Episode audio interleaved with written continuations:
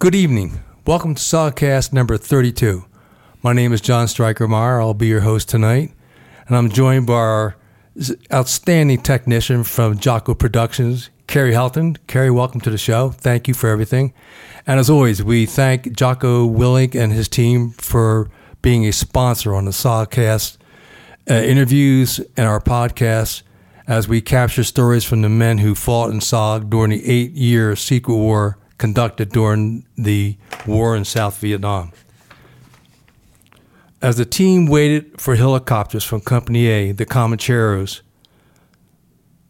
the 101st Aviation 101st Airborne Division had bad weather and they would start to close in on the ridge, ridge line. The first chopper started to lift off Robin, Wesley Robinson and two Bru team members. The four men jumped from the ladder they had started to climb. The helicopter crew had to cut loose the ladder. Because the mountainous area was thin, a second chopper had a difficult time lifting off of the ridgeline, actually dragging the four team members through the jungle before clearing it. A third chopper lifted out. The three remaining Bru team members carrying no more men due to the weather. As darkness closed in, Chief Warrant Officer 2, George P. Berg, returned to the LZ to pick up the three remaining Green Berets. Helicopter Crew Chief Spec 4 Walter Dempsey and door gunner Gary L. Johnson lowered three stable extraction harness rigs attached to ropes that were more than a 100 feet long to the trio of soldiers on the ground. Stable harness rigs were designed by Special Forces during the war for extraction from the jungle when no landing zones were available. In the event a soldier was shot or knocked unconscious, the stable rigs were designed to keep a soldier connected to the extraction rope. They hooked into the stable rigs as Doc Watson gave the chopper crew chief the liftoff signal. Berg began moving off of the LZ when NVA gunfire slammed into the aircraft. Dempsey and Johnson returned furious gunfire from their M60 machine guns. Hernandez was lifted to approximately 30 to 40 feet off the ground when his stable rig snagged on a tree, snapping the rope that held him. The Green Beret fell to the ground, knocked unconscious. He didn't hear NVA AAA anti aircraft artillery fire slam into the Huey, literally knocking it out of the sky. The ill fated, ill fated helicopter traveled approximately 600 feet before it made an ugly U turn, flipped over, and crashed into the side of a mountain, bursting into flames, while also slamming Doc Watson, baby Jesus Lloyd, into the side of the cliff killing them instantly. Miraculously, Sammy Hernandez survived the fall. When he regained consciousness, he heard NVA soldiers and trackers searching for the men of RT Intruder. The stealthy jungle fighter moved slide, silently into thick vegetation and hid for what would be a long night.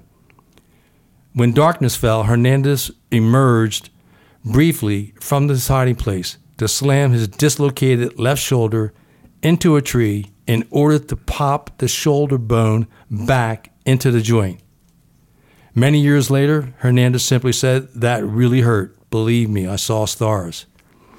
On February 19th, RT Habu, led by 1 0 Staff Sergeant Danzer, was inserted into the target to recover the dead bodies, presuming that Hernandez was KIA at the time.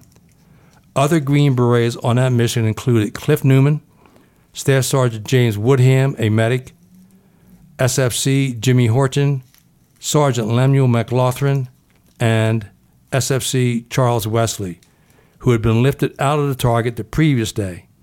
Wesley volunteered for the mission and put one of the six bodies bags and extra ammo in his rucksack.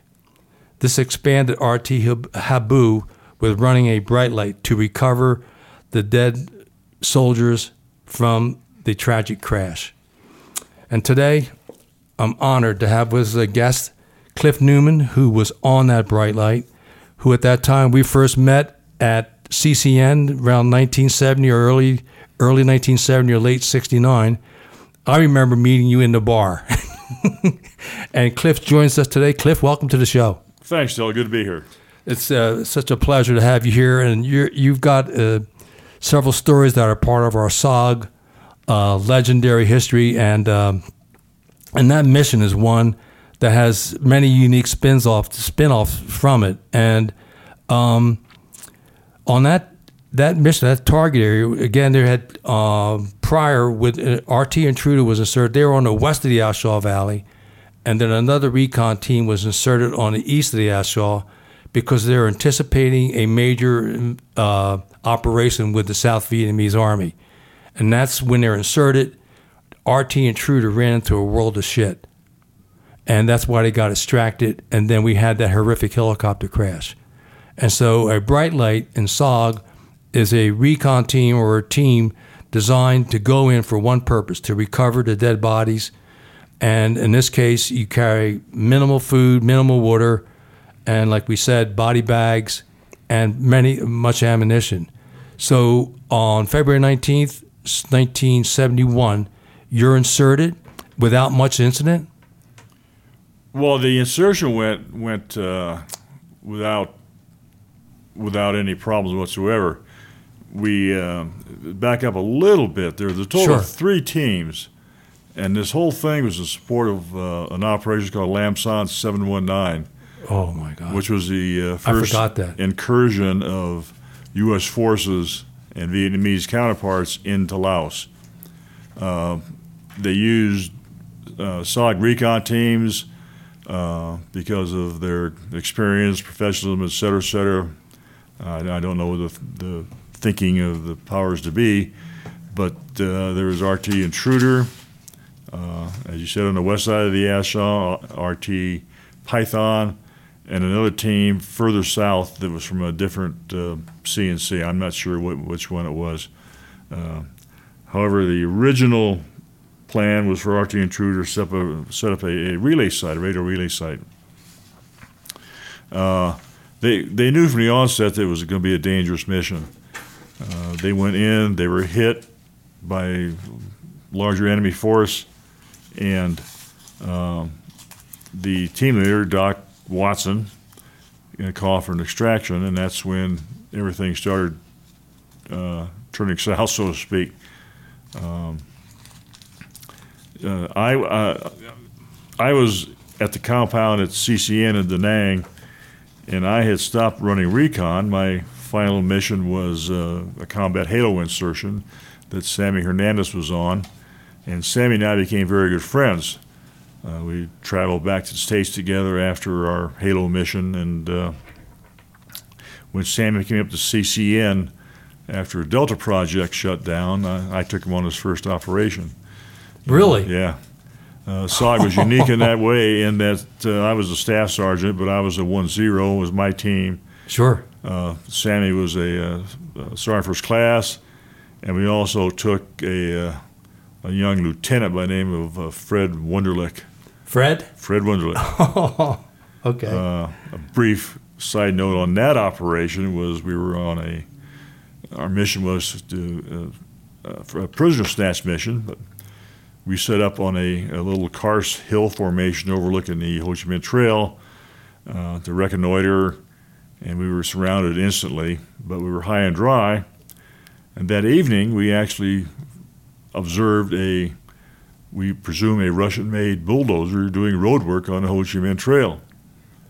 And early the next morning, I ascertained where it went off into the wood line, and we called an airstrike and actually got the thing All right. and a major major uh, depot of some cor- sort or another. Anyway, so Sam and I became friends, and we were back at the camp. I was uh, running the little recon club we had there at CCN. Sure.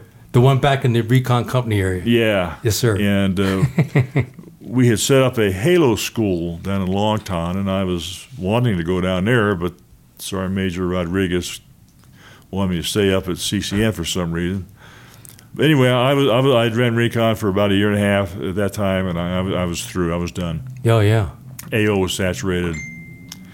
Uh, But when Sammy, when word came back that uh, RT Intruder was uh, w- was shot down and, and there were three uh, missing, presumed killed in action from us plus the crew, uh, I was kind of devastated and uh, having a little little uh, uh, experience, if you will.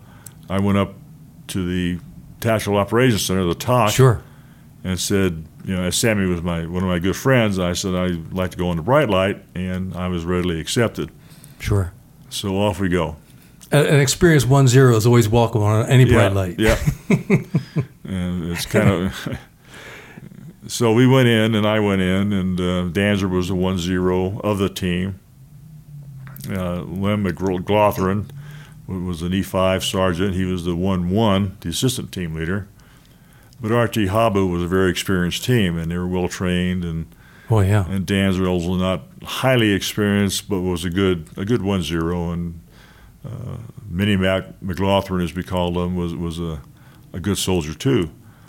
Jimmy Horton had a, a lot of experience. In fact, he was a former 1 0 of RT Habu. Um, Charles Wesley was an experienced, this is his third time in that AO, and had actually uh, been in the uh, Hamburger Hill incident with the 101st Airborne Division. Really. Yeah, he was a highly, I remember him. highly experienced Sure. combat veteran. Sadly, cancer got him later on. Um, Jim Woodham, Doc Woodham, was uh, one of two Woodham brothers, twins. They're both Special Forces medics. They're both Rangers. no. Neither one of them had to be there because they were twin brothers and serving in a combat role. Uh, but they were there. Uh, Wow. Jim, by the way, retired lieutenant colonel, is a doctor, uh, medical uh, doctor now, and I think his brother's a, a ophthalmologist, I believe. I'm not sure. So anyway, we uh, we go to the launch site at Phu Bai. Is that Camp Alfred- Beagle? Yeah. Off we go, and we, we, we went into the same LZ, which is normally a no no, but there was no other area to land that was habitable to land a helicopter in anywhere. I mean, this, this was a high elevation. Sure. Uh, it was Hill 1528, which is 1,500 or 1,528 meters high, which is over 3,000 feet. Um, And it's in the A Shau Valley. It's, it's overlooking the A Shau. Yeah, I had Laos is one side, Vietnam Vietnam's on the other side. We're overlooking the A Shau Valley. Excuse me. So they went into the, or we went into the original LZ, which was in Laos, and then trekked back along the border to where the crash site was. And uh, we did locate the crash site, and uh, and uh, everyone was, had perished excuse me, uh, we found the uh, the four member crew, the remains of the four member crew, and we began to um, put put what remains we could in body bags, pick up any uh, any paperwork, any, anything we found that was not burned. right. We, we, we put in a body bag.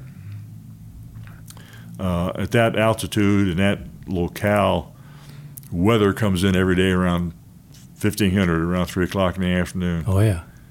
And uh, there was a package coming to get us, but could not come in because of the weather. I mean, it was socked in. So we, uh, the team leader, Danzer, had to uh, opted to RON. So we moved to a location he'd picked. And uh, again, I was a strap hanger, so I wasn't paying a lot. I was just following along. I was Sure. I was there to find my friend Sammy, and uh, and uh, en route, uh, we located the bodies of Watson and Lloyd, uh, who uh, who uh, had uh, um, Jim would have verified that they were obviously deceased. So our plan was to come back and get them the next day. How far down the hill were the- bodies when you do you remember how far It's- down it was? I, I do not. It, Okay. It's hard to say. But you had to move them up to the top in the body Well, bags. we were we were moving. We were moving. Uh, would have been uh, southwest, up uh, toward higher ground sure. when we encountered them. Man, that's gruesome duty. Oh, tough, tough oh terrain. God, I can't imagine. Tough terrain. Um, so we that's that was a plan, which is not the only plan available. Uh, we um, set up an RON site, and um, it was a uh, oval shaped site. I was at the top on the uphill side of the site, and I uh, set out uh, two claymores. And Jimmy Horton and Danzer were in the middle of the perimeter with the team, with with with Doc Woodham, with the team more or less spread around, and, and Wesley at the bottom. Um, about 7 a.m. the next morning, I heard movement. Alerted the rest of the team, and we could see bushes moving. Sure. you know, grass, bushes. And it moving. wasn't the wind. And it wasn't the wind. uh, about that time, they started raining grenades on us, and it was followed with small arm fire. Uh, I fired my my two uh, claymores, and uh, turned and started down the hill where the team, I, was obviously retrograding down the hill, and encountered uh, Jimmy Horton, who's one of these grenades had taken the lower part of his, his leg pretty much off. Whoa. So I grabbed him in one hand and what was left of his foot in the other hand, and uh, kept going down the hill. We fell over a, a pretty about a pretty steep embankment, maybe 15 feet ish, uh, and came to the area where the rest of the team is set up. At that time, and I, as it happened, and they were just getting organized and you know, and, and returning fire where they could, where they thought they should. Uh, the one zero Danzer, uh, apparently one of these grenades went off right next to him, and he was he was he was uh, stunned, obviously. And he had a um, Swedish K that he was carrying, uh, and he had the handset of a radio in his hand, trying to call Covey, call support, Yeah. call help. But it was not attached to anything. His rucksack was gone with the radio. Really? Yeah, yeah. And he, he was he was obviously in, in, in, shocked by the concussion, Sure. and um, but he was trying. I mean, he was uh, he was trying, and, and I had to be close to him as I am from you right here, and figured somebody better do something quick. And I uh, always carried a survival radio that I pulled out and came up on guard for. Good old Irk 10. Oh yeah. Was it ninety? Might have been or ten. I don't remember. I came up on guard and uh, Yeah. made contact with Covey, and, and we just started calling in the world. And for the next for four and a half hours or so, we shut it out with the NVA unit. Don't know the exact size. We're estimating maybe a company at the most. But here's another thing, too. You, when you mentioned it earlier about how there had been intense enemy anti aircraft, you had a note that uh, you would give, provide to me earlier. And at that time, in February of 71, the A Shau Valley had never been hotter. Captured documents revealed that the NVA had moved 11 counter recon companies there to reinforce LZ watchers, trackers, and dogs, rear security units, and infantry battalions, all there to get SOG recon. And then additionally, they had two anti aircraft battalions defending the valley, with one located at each end. The A Shau diversion was initially assigned to the 2,000 man strong 1st Brigade, 101st Airborne. However, the specter of heavily U.S. losses forced the planners to reconsider the Airborne Brigade. But at that point, those kind of assets, plus you had 11 counter recon companies at that point in time. And their sole job was when they heard or thought you all were in the AO.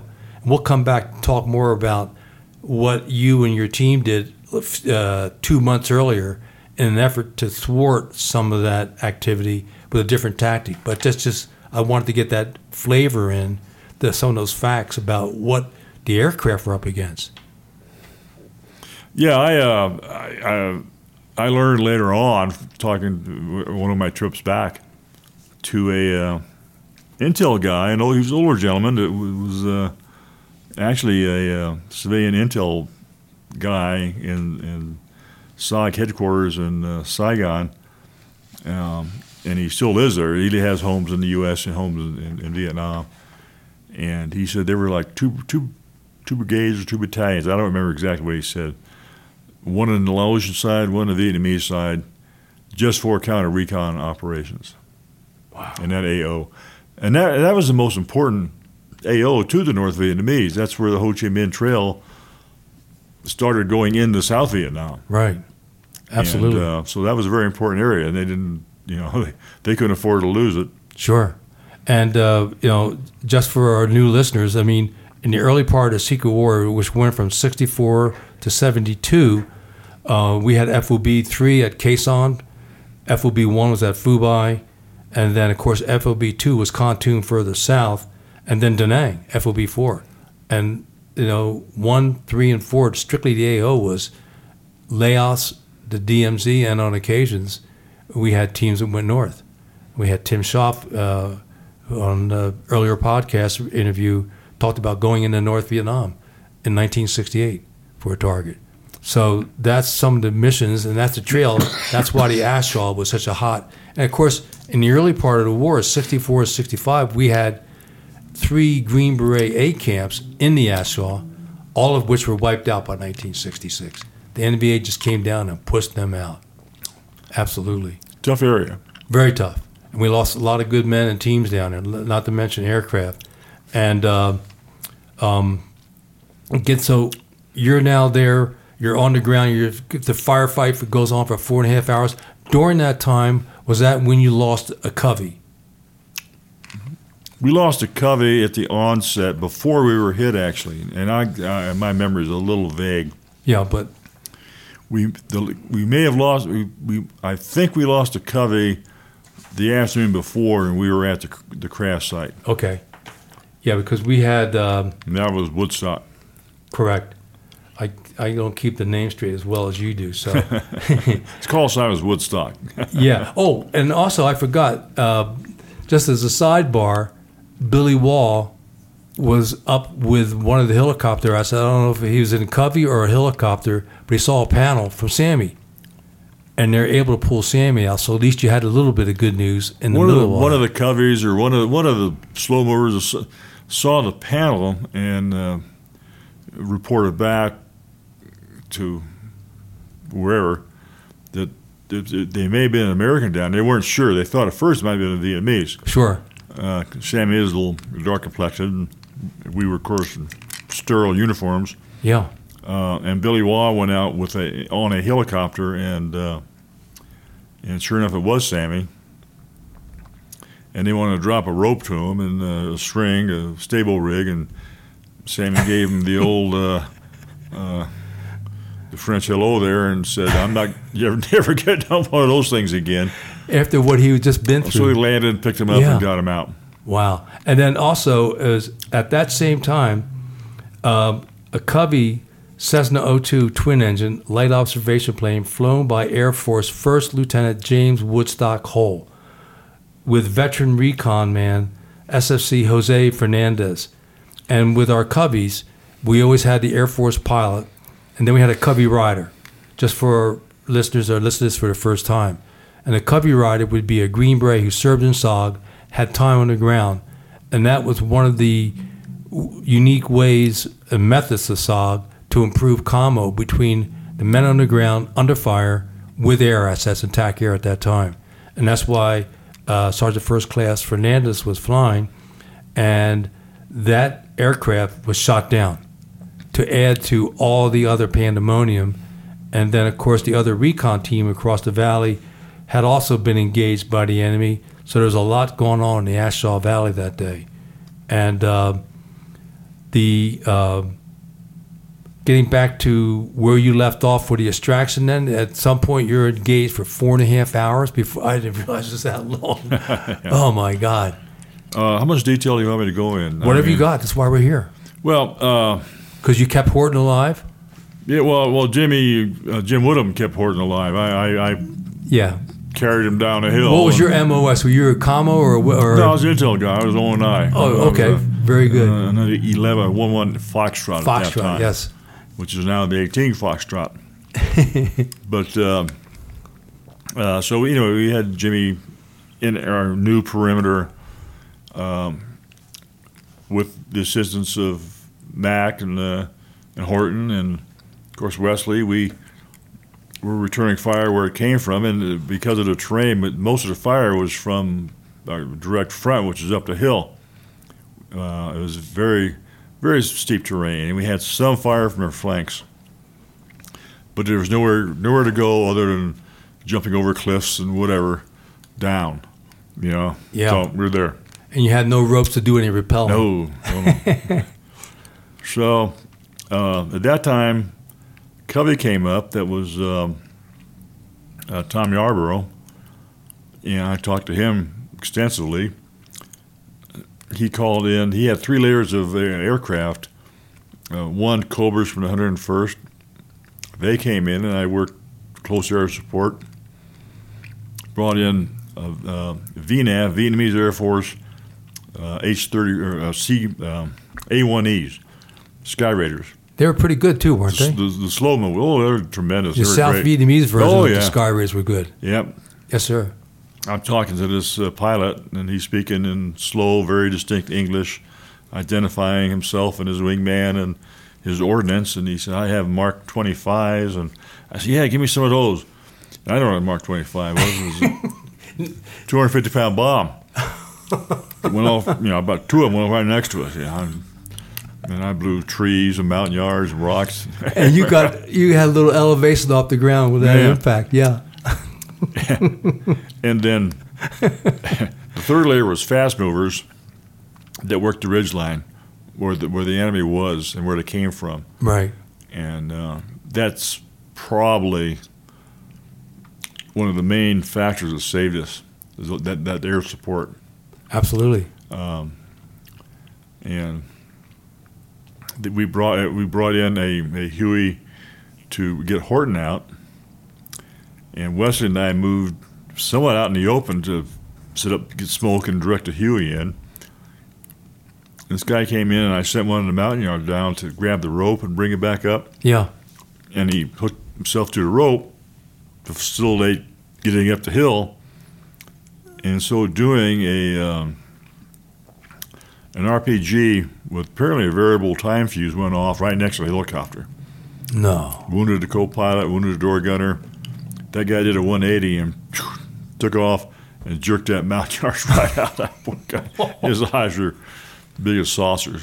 Oh, So he's no. there trying to climb. Next thing you know, he's he's up in the air, going away. Yeah, and he was there for the fight. He he hadn't planned on leaving. So Oh, anyway, we, uh, we that was that was that, and we we kept uh, kept the uh, the battle going.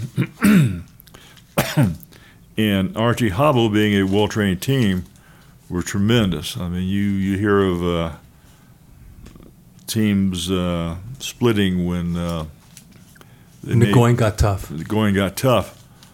Not And here we had six Bru Mountain Yards going toe to toe with a NVA company, and they kicked their ass. And, No kidding. Uh, oh yeah. So I I, I, I credit uh, I, I credit Danzer and Mac for having a very well trained team. Yeah, because eventually Mac became the one zero later on. Then Yeah. he had some other team member with a high degree of notoriety. We don't even mention Nick's name here. No, no.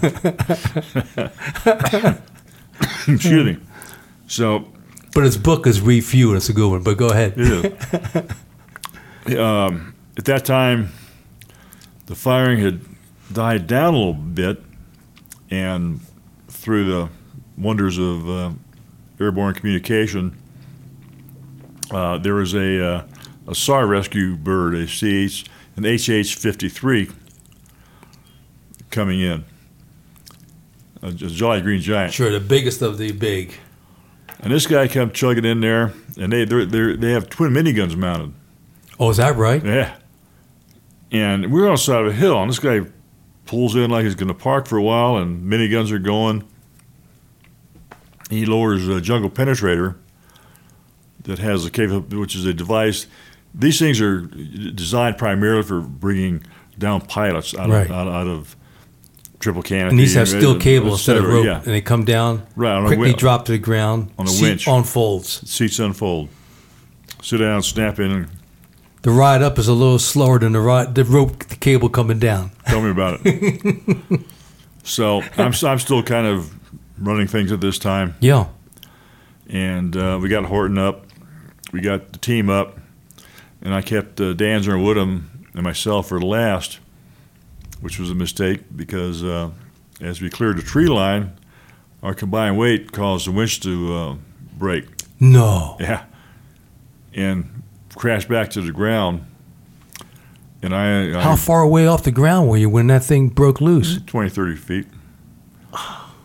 I missed that part of the story. Oh yeah, that's a little. little Yes, it's there. anyway, um, so I I unhooked and stayed in the ground by myself, and they got them out, and then they dropped it down and got me out.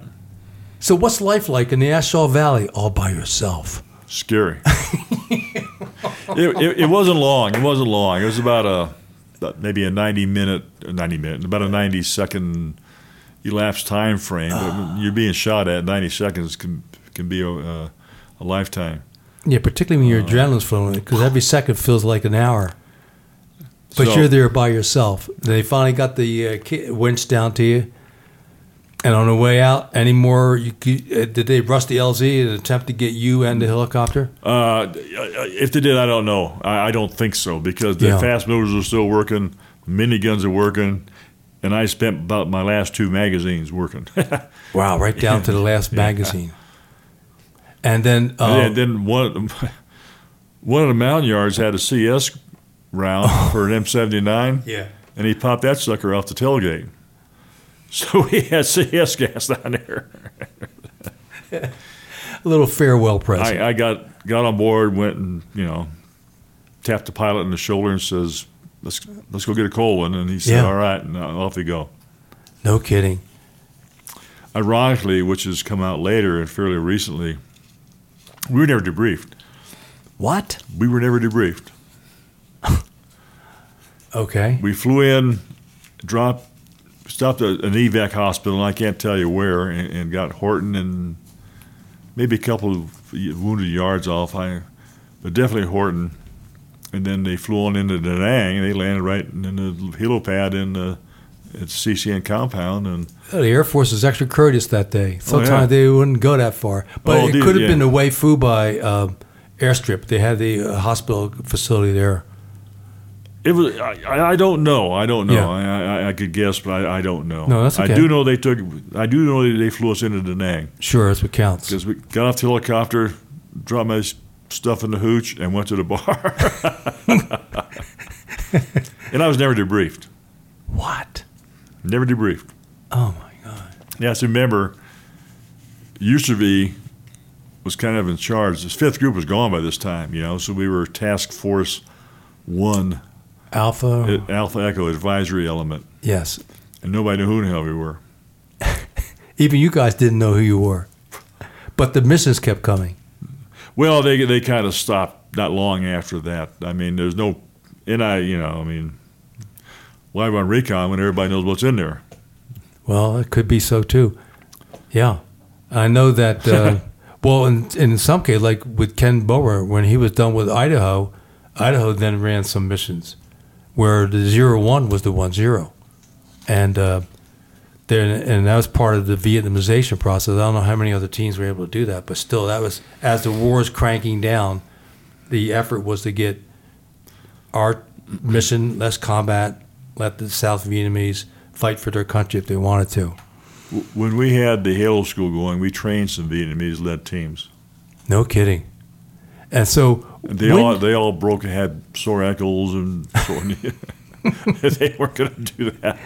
because everybody was using still the old was it the old T10s back then, Well, or by then did they have the MC1 at least? no, no, we. Um, I, I'm not sure what they used later on. Yeah.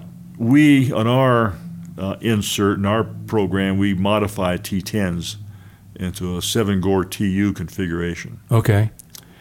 and we we had our little school set up. We had uh, para commanders, and we had the Mark II para commanders, which then were state of the art. Wow. Okay. And uh, but as far as the teams going in, uh, I, I don't.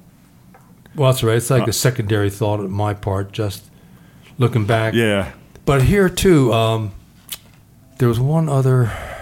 Well, so your personal history here. Um, so this is seventy-one. How much longer did you stay in the army at that point? Well, I uh, uh, this was in uh, February of '71. March, April. I rotated out of the country. I wanted to go down to Long Thanh and, and, and teach Halo, but uh. Rodriguez won't let me go.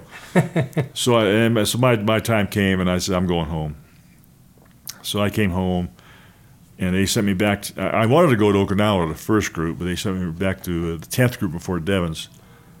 Oh, the dreaded tenth. Yeah, yeah. So I went back to Fort Devens, and I was there just maybe shy of a year uh, before I managed to get away. got to the first group in Okinawa, where I actually got on my first A team, and I, I was really happy. Yeah, I was a intel sergeant on A two twenty two. Okay. Yeah. And uh, had some great missions. And I went to scuba school there, and uh, combat dive course. Excuse me, snuck some jumps in with the Halo committee. course. yeah, Got to keep that jump Gotta status keep it going. alive. Yeah. and uh, uh, in in November of '72. Well, one- one mission we ran, my team and a few others, we went into the Philippines. It shows you what Special Forces does. Oh yeah. We spent a month in the Philippines giving mass inoculations for cholera and typhoid. No kidding. After a typhoon came in and wiped out uh, a good portion of the Pampanga province. Whoa. So, Well, you never hear that. nah, we're combat soldiers one day and humanitarians the next day. So, Outstanding. Part of the SF tradition. so in late in November of '72, uh, my team and a couple others were sent back to Vietnam with the what they call the FANK projects, the Forces Army Republic of Khmer. Yes. It was a joint operation. The Australians were involved, and they had some permanent party SF guys there. Was that part of that uh, B thirty six program that had been going on for a few it- years well, earlier? It, it, it, the camp was where B thirty six was. That's a Okay. long, at, at Long Hai, Right. And there there was another camp right down the road of Phuoc Tuy. And uh, we were training Cambodians. We, we, we, my team and another, we had a group of hundred, like school teachers, prof- professional people, not run of the mill Cambos, but Yeah. Yeah. and these guys were going to form the uh, nucleus of a special force in the Cambodian army, of which, of course, there is no more. Right. And while on a training mission, ironically, I stepped on a booby trap Oh. and uh, shattered my foot. And I was medevaced into Saigon and from there to Okinawa and had all kind of issues and eventually lost my whole whole foot and uh, uh, was medically retired. And that retirement came through in April of 1973. Wow. Okay. But that didn't stop you from jumping. You were still able to. Well, I, I it, it did for about for a few years, hmm and and uh, I went through a tough tough period. I can't imagine. Uh, yeah, finally got back into it, and uh, that's my story. I'm sticking to it. Well, then, um, yes, absolutely. Then um, you, Wesley, and Mac were contacted by the then JTFFA, and in February 2003, you went back. And um, that, I forget what that acronym is Joint Task Force Full accounting. Full Accounting, okay. Which over time they had many different names for that, but that agency or the agencies it's now involved, the it's now the DPAA, which is the DOD's Department of POW MIA Defense- Accounting Agency, Defense Defense. POW, um, um, MIA POW Accounting Agency. and that agency was uh, consolidated a few years back, and uh, they brought together three different offices to make one in an effort to theoretically improve their efforts to go back for our MIAs, Men America's Missing in Action.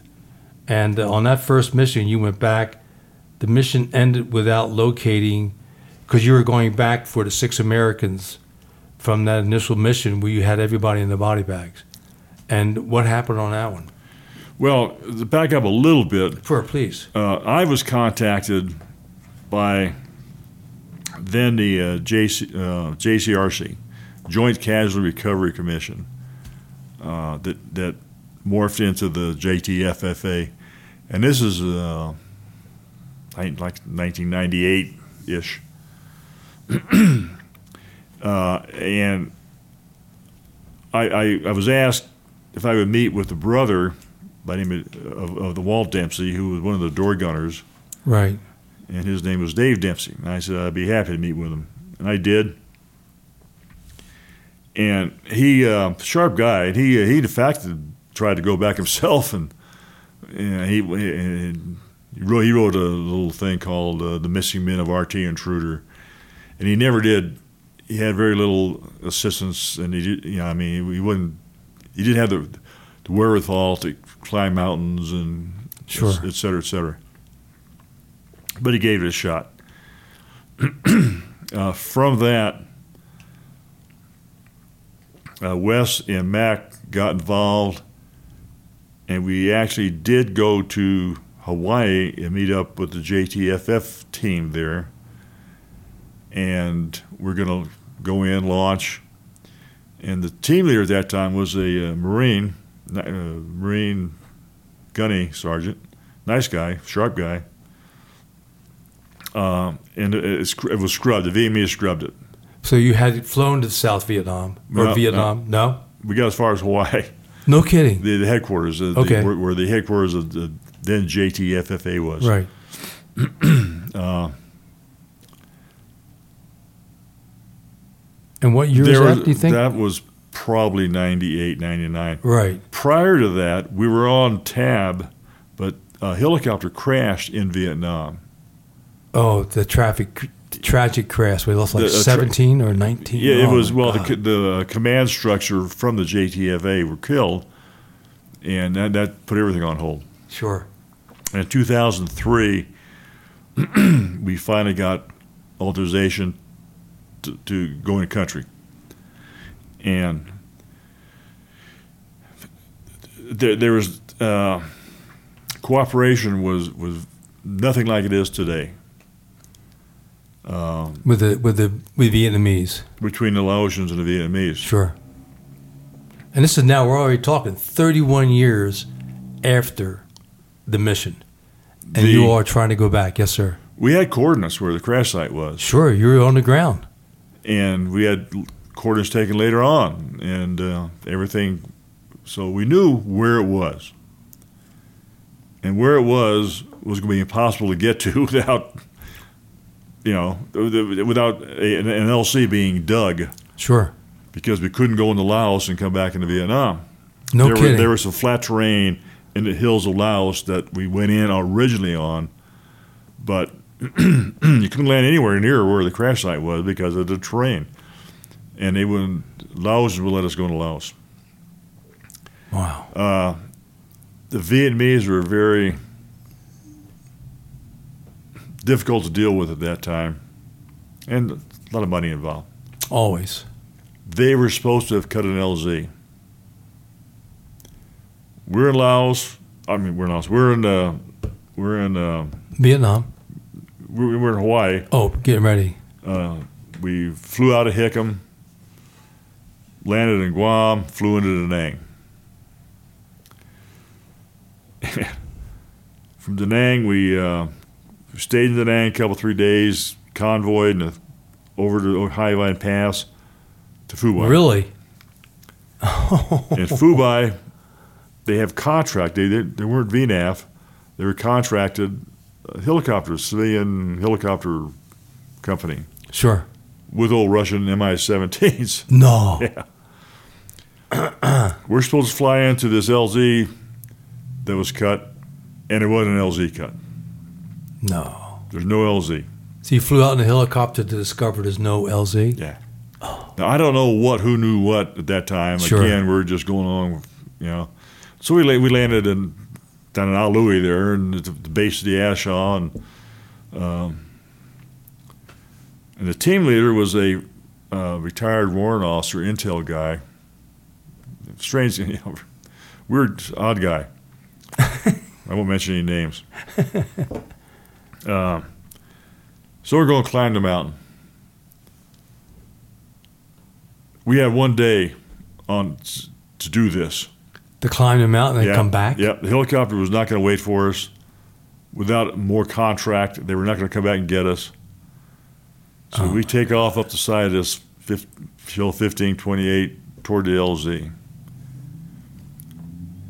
We got about maybe a third of the way up, and and, and, part of the way, part of this is literally, and, it's wet. The soil is wet because of the rains Sure. and the weather and everything. We're literally crawling, pulling, and you know, Sure. and uh, finally, uh, there was just no way we were going to get up there. And the team leader widely said, "This ain't going to work." Uh, so we turned around, came back down again, laid out on the ground. They did bring some low. They did bring some uh, Montagnards who lived in the vicinity in.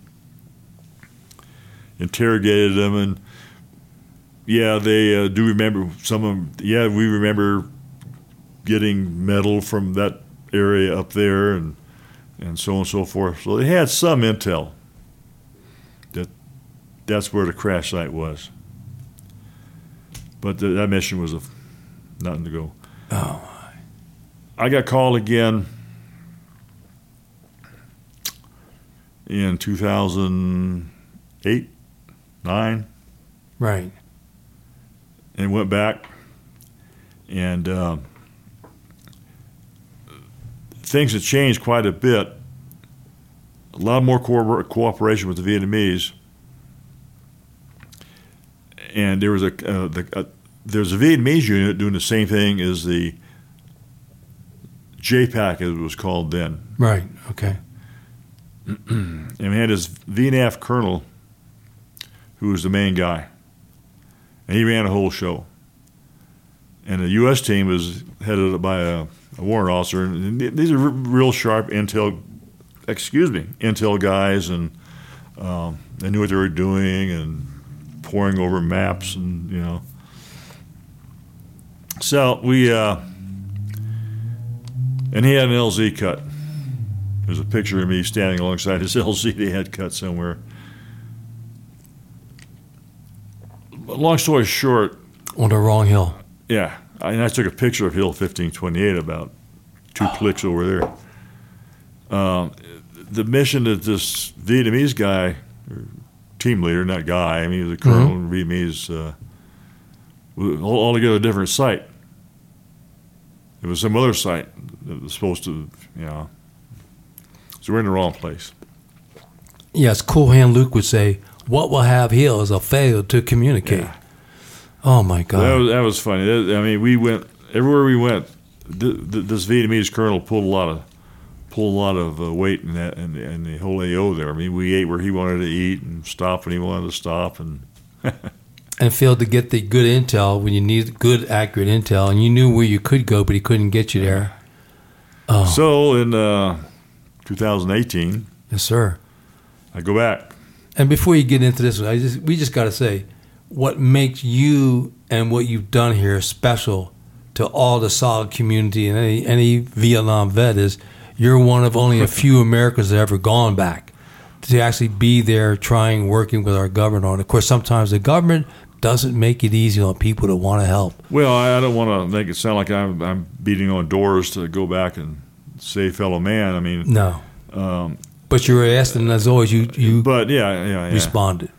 and I was the one, and and they one of their main sources of, of intel was uh, was veterans. I mean, guys who were on the ground. Uh, for example, uh, they they used Cavaiani to go up on Hickory, and he actually found some. Sergeant Jones, Yeah, sure. yeah. Um, and I was one of the living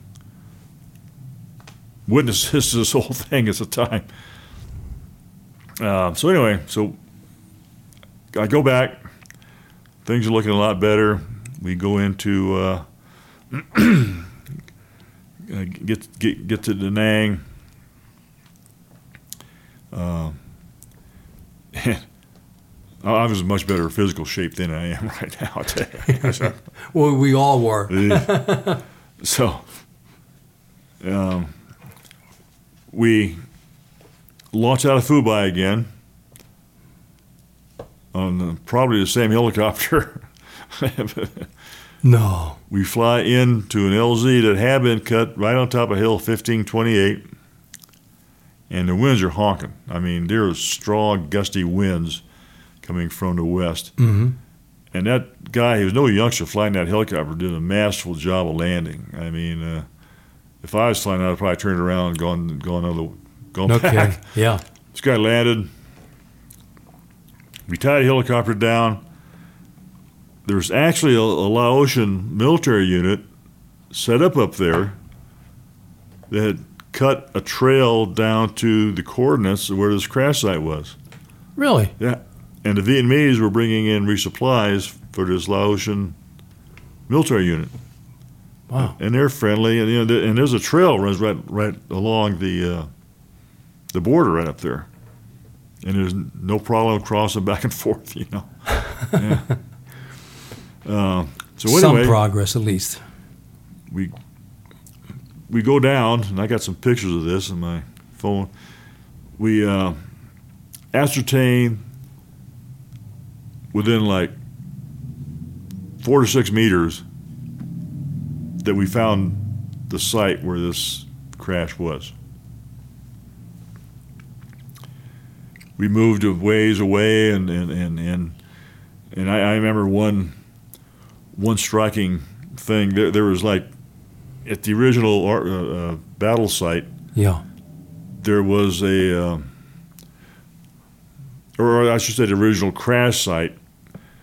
Uh, there was a, a break in, in the trees where I could actually see the A Shau Valley, you know, through the trees, Yeah. Okay. and I had that same view. From so this- you knew you were on, on the spot. yeah, Yeah. I- and I just felt it, you know. sure. and this, the the the uh, intel guy on a team with the GPS. He says, "Hey, this is we're we're here." Um, so we go back, and that's uh, successful. We find I, I have no say in what goes on from here, but uh, uh, the way they work, they they send in these um, uh, survey teams and then it's determined whether it's worth excavating. Then they send in a recovery team, you know, and they do an actual archaeological dig. Well, the thing I, I I never cleared up in my mind, even to today, was at the crash site, and then after the firefight, and after you had all of the body parts put into body bags for the six body bags. How far away from the crash site were the body bags when you all had to survive? And well, we, we behind? moved maybe 40, 50 meters to where we we set up an RON, Right. where the battle took place. Sure. Now, going on a little bit here was interesting. uh, that that was my last hurrah. I mean, I, Sure. They, they did, you know, they didn't need me anymore. Uh, a team with the same intel guy did go back, and they found a, a, a ledge that they feel is the one that we jumped and fell over. Mm-hmm. They found he, he called me Really? on a cell phone from this from Vietnam to to uh, Long Beach, or I mean to Fayetteville, and uh, he asked me. He says, "Hey, Cliff, so you guys, do any of your team members have AK-47s?" Uh, I said, "No, but the guys that are shooting at us sure did." They found a lot of shell, shell casings, uh, uh, 7.62 uh, shell casings. Sure. In another area, they found what looks like turnbuckles. You know, when you, when you rig a helicopter for jumping or rappelling. Yeah, yeah. They found something that resembled a turnbuckle. And one of the most striking pieces of evidence, I think, they found an unexploded claymore. No. Yeah. And to my knowledge, the only people carrying claymores were us. And all of ours were exploded. you know? so my thoughts are that claymore might have been in Watson or Lloyd's rucksack, Sure, that makes sense. you know? Yeah. I could be wrong. It's, it's a wild ass guess on my part, but uh, I think that may be. And and uh, as of yet, I've asked a few questions. Uh, it, the case is it's case 1706, Yes, sir. 1706. uh, it, it's still open. What they're going to do with it, I don't know. As you know, I mean, odds of finding remains with the acidity of the soil and so on and so forth. In the most acidic soil in the world. Yep. Southeast Asia, which will eventually destroy all bones except maybe the teeth. Teeth, maybe fingernails. God. Uh, personal thoughts. There's six souls up there that need to come home. I Amen. Think, yeah, I, I, I, I would like to see him excavate. I doubt if they ever will. It's tough to get up there, uh, but they do. You know, like you see on TV, with you know, they sift and sand and Sure. sift and uh, who knows. Oh yeah. But I'm still in touch with them, and uh, uh, those guys at the DPAA, you bet a lot of them. Are, Well, yeah, and and and in fairness, all the ground crews, Oh, yeah. anybody that are on those teams in country are go getters. Oh, they are. They've all earned our respect over the years, and um, as we go through this this um, bitter side of the sequel war, I don't know if we said it in the beginning of the program or not, but when you did this, there was like 1,600 plus uh, MIAs, and today the number is still 1,582. So over a nine-year period of time, there's been minimal returns, and there's a lot of other sidebars we could maybe get into, but maybe not right now. Um, that's frustrating in terms of uh, bringing people back. But uh, you, James uh, Shorten Jones, are the two SAW guys that I know personally that have gone in, worked with DPA or whatever the preceding agencies were in those uh, efforts to help locate and, as you said, to bring them home. There's some SF guys. I forget who it was, but somebody went into Khe Sanh and uh, or, or not Khe Sanh, but Lang Vei. oh, is that right? Yeah, yeah, yeah. And Oh, they- maybe it was Paul Longgrear could have been. because Paul went up on a mission. And again, I don't know if he was with DPA or whatever the equivalent of DPA was at that time. Yeah, What to give call Paul call? but one of the issues uh, a lot of us have is, uh, you know, is politics are involved. Yes, sir. It's higher end. One, one reason the now the, the DPAA is, is under Department of Defense. That was supposed to have eliminated a lot of the bureaucratic nonsense that goes on between agencies, and it didn't do squat. yes, and we at four and a half, or now it's almost five years later. Well, they're finding, uh, you know, no, no, no disrespect intended, but World War II guys, and Yeah, uh, they're fairly easy to find, you know, and uh, it's so it's become kind of a numbers game. when they're doing a disinterment and then calling that bringing home missing, that's there's a PR game here that's not being completely factual. yeah, and uh, and also to your credit, um, we you and I are both members of the Special Forces Association and the Special Operations Association, where you're served as president, board of directors, and general do everything guy. I remember coming to the reunions, and you're the guy behind the scenes, just holding everything together. But in um, I was 13 or 14, the SOA put together a POWMIA committee. Mike Taylor was the chairman, and you're a part of that committee that's worked every year to work with DPA in efforts. Because now, at the SOA reunions, DPA sends out reps to talk to any of our guys that have any new information about any of our people. And so that's the good side of the operation. The negative side is that the um, between the ground people that do the work and there are people that are still care at mid level.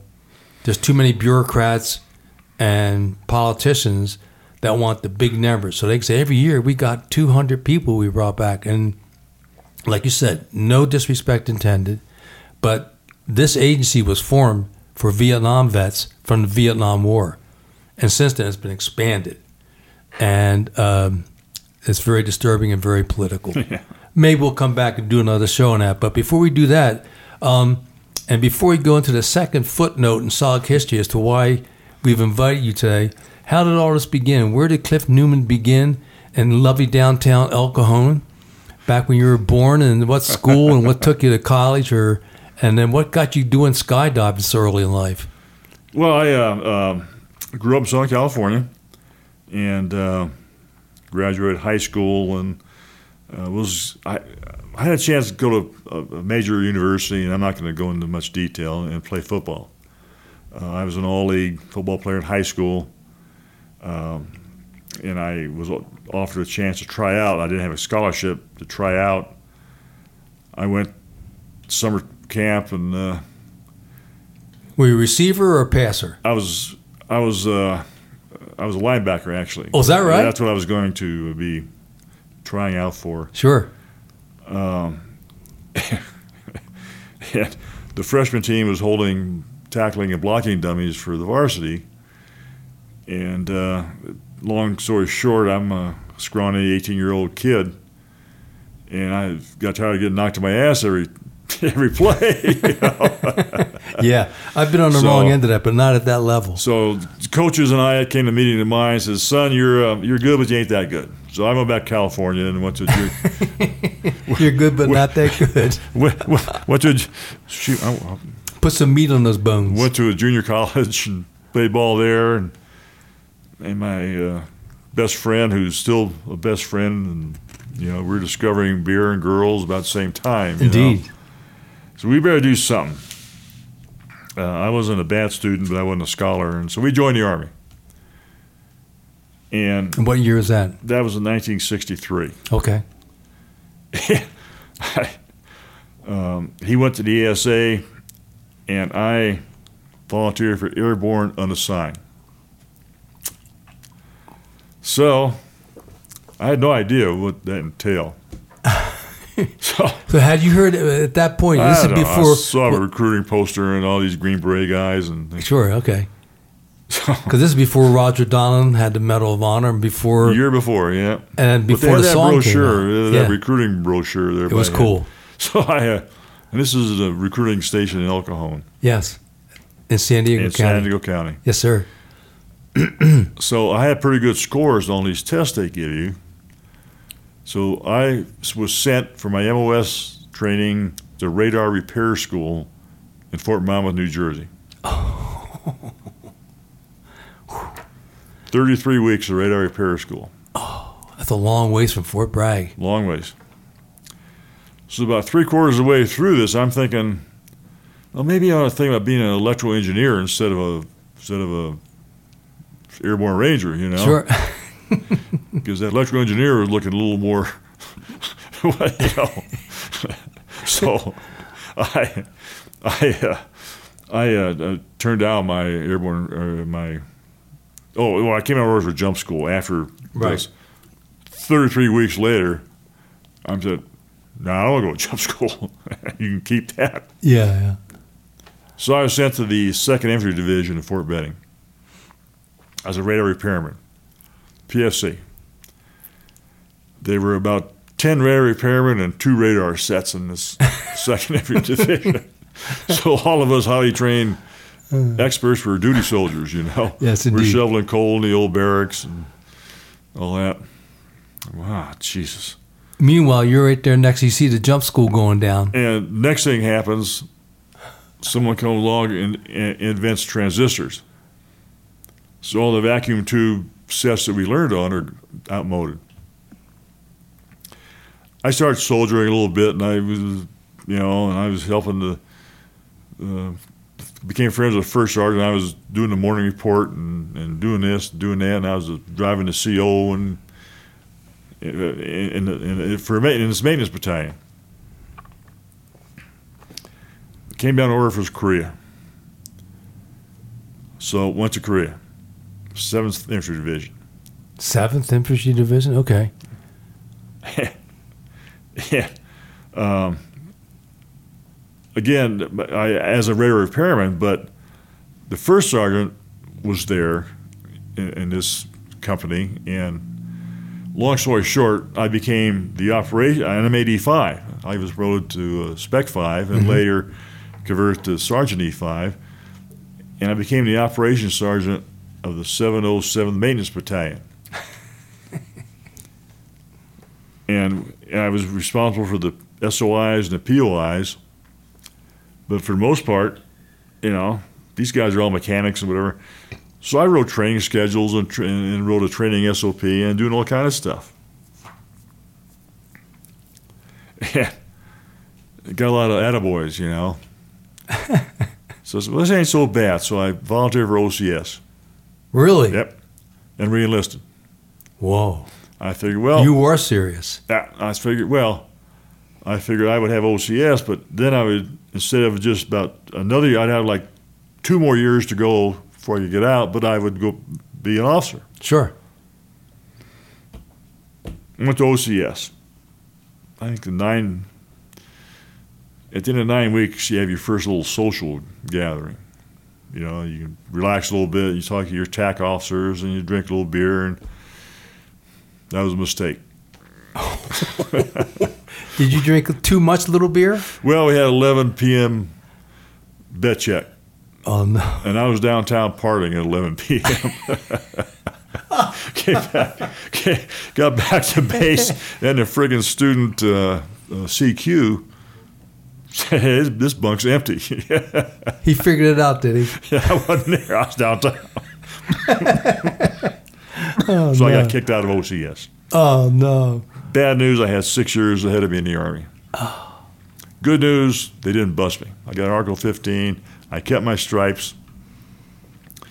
And I was uh, sent to the 5th Mech here in Fort Carson. And I, am 86. And they were uh, gearing up the 5th Mech to go to Vietnam.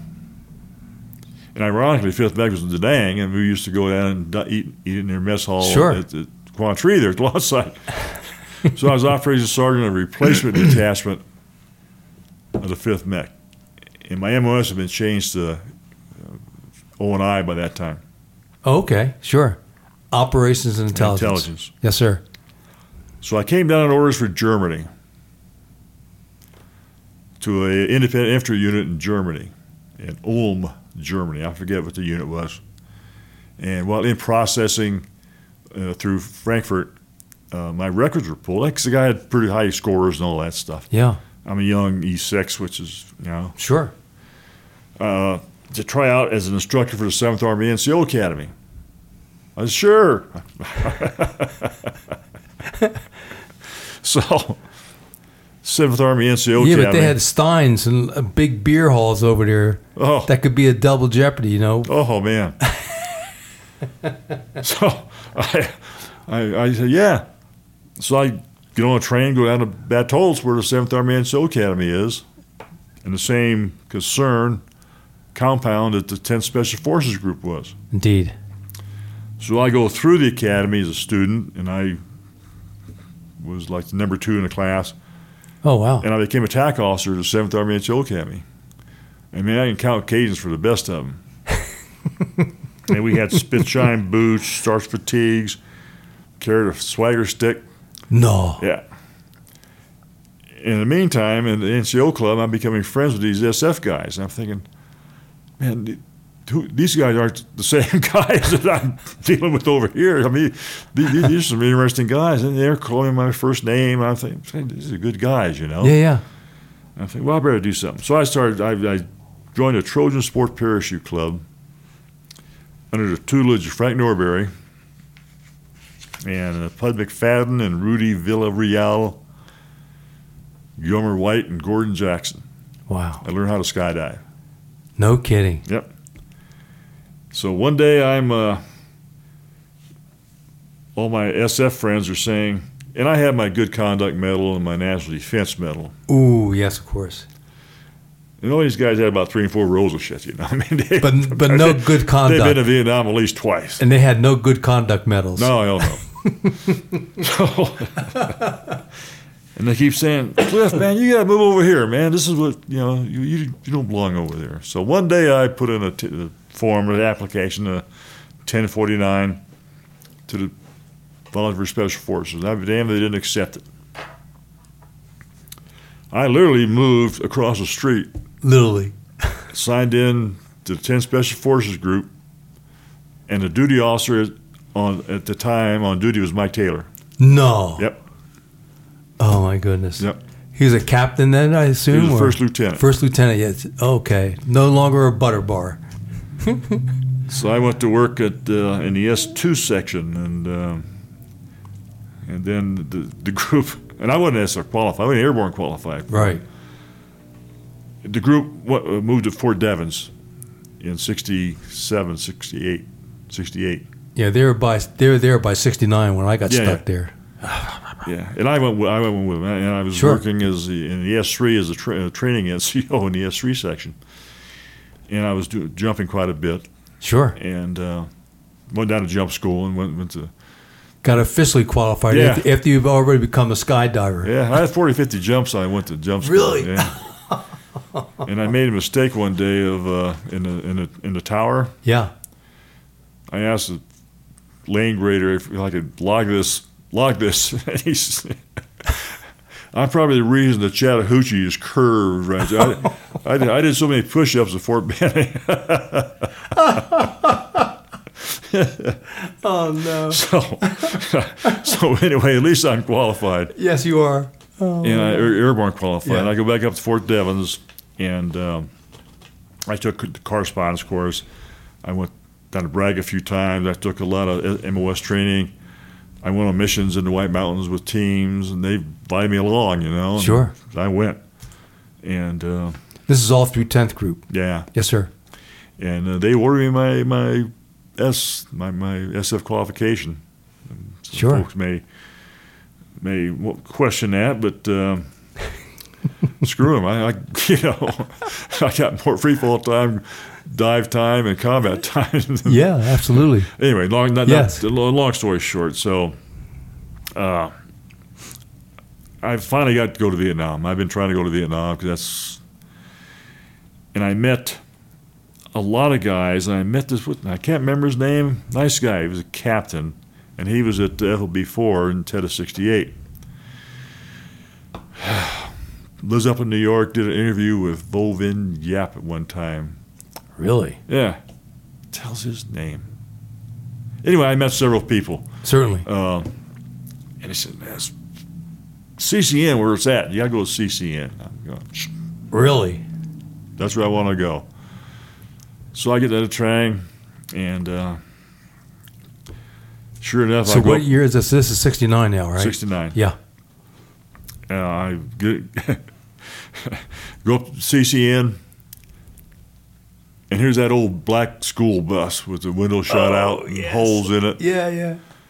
Came down, picked us up to the airport. The metal wire in the windows. Keep wire. the hand grenades going, out. what? what have I done? and I didn't know, and I had a top secret clearance by then. Yeah, yeah. I didn't know what they did. Sure. I'm thinking, What did this, what did this good friend put me into here? Yeah. so I go down to CCN, and, and Chuck Dover is a recon. I forget who the sergeant, camp sergeant major was. Dover was a recon guy. And well, yeah, I met you. You were there. Yeah, I, I came back in October. Okay, 69. that's about time Yeah. I got there. Sure. I, I met you and uh, and, and Eldon and uh, oh yeah. and uh, and Lynn and, Lynn was there. and and Robbie Robinson Absolutely. We had we had two Robinsons in camp. and Dave and, Maurer, and, and and Dave Maurer and um, Jeff Junkins. Jeffrey L. Junkins. Yes, indeed. And I stayed in, in, in uh, Junkins, and Jeff gave me a bunk in his hooch. Oh, is that right? Yeah. and I found out what I was going to be doing. And, uh, Sure. oh, well. Then I went down to one zero school and uh, Down in Long Thanh. went back and took got a team, uh, RT Ohio, and, and getting ready to go in was, was the team leader was a, a lieutenant by the name of Beck. Travis Beck. Travis Beck. Okay. I mean, we're at the launch site getting ready to go, and one of the yards is getting the pin flares put together. It went off and hit Beck right in the leg. Ooh. Oh, jeez. Went back to Da Nang and uh, uh, I forget. I, they I talked to somebody. I forget who it was, but they gave me the team, and I was didn't have any experience at all. but Yeah. they gave me the team. I Well, you, well. you I- had a target on the launch pad. I mean, what more could you want? yeah, really. Yeah. Oh my God. So I uh, I uh, took RT Ohio as 1-0 and uh, ran some pretty decent missions. It turned out, uh, little Ronnie Hanna ran with me. Went up in the Oh, is that right? yeah went up, went up the DMZ. Yeah. Got some good intel. Uh, we were going to get out, and they were going to flip flop another team. And as we were doing that, the weather came in. And I ended up spending eight days in the DMZ. Yeah. What know? time of the year was that? It it gets pretty cold up there, doesn't colder it? than snot. It was like January, February. Yeah, we were stuck up there for five days in the rain Oh. in December of '68. Yeah. I can. I tell people that's like it's Vietnam. It can't be that cold. Well, be advised, right, Cliff? Yeah. So that's how I got started at, uh, at at CCN, and then I had RT Ohio, and then Roger Teeter became my one one, and for about a year we ran some pretty decent missions, and For an entire year, then, huh? yeah, pretty much close to it. Yeah, I remember what I remember most about you. You had that one corner in the in the clubhouse, and you had those nice new fatigues on, and you're a staff sergeant already, right? Yeah, Yeah, yeah. And uh, looked like a sergeant had his act together. so at some point along comes RT Florida. Well, Oh no! uh, What about so Mel Hill? Take it from there. So you're on Ohio for a year. You get a little R and R, or take a little break, or you just you're enjoying the scene so much that uh, went to Sydney for R and R. Great time. Oh, had a hard time coming back, huh? Ooh, we won't go into detail on that one. Well, Douglas Turner had the same problem. He went to Australia and didn't want to come back. they treated him so well down there. But uh, Delta, uh, uh, things are changing. Uh, the fifth group left.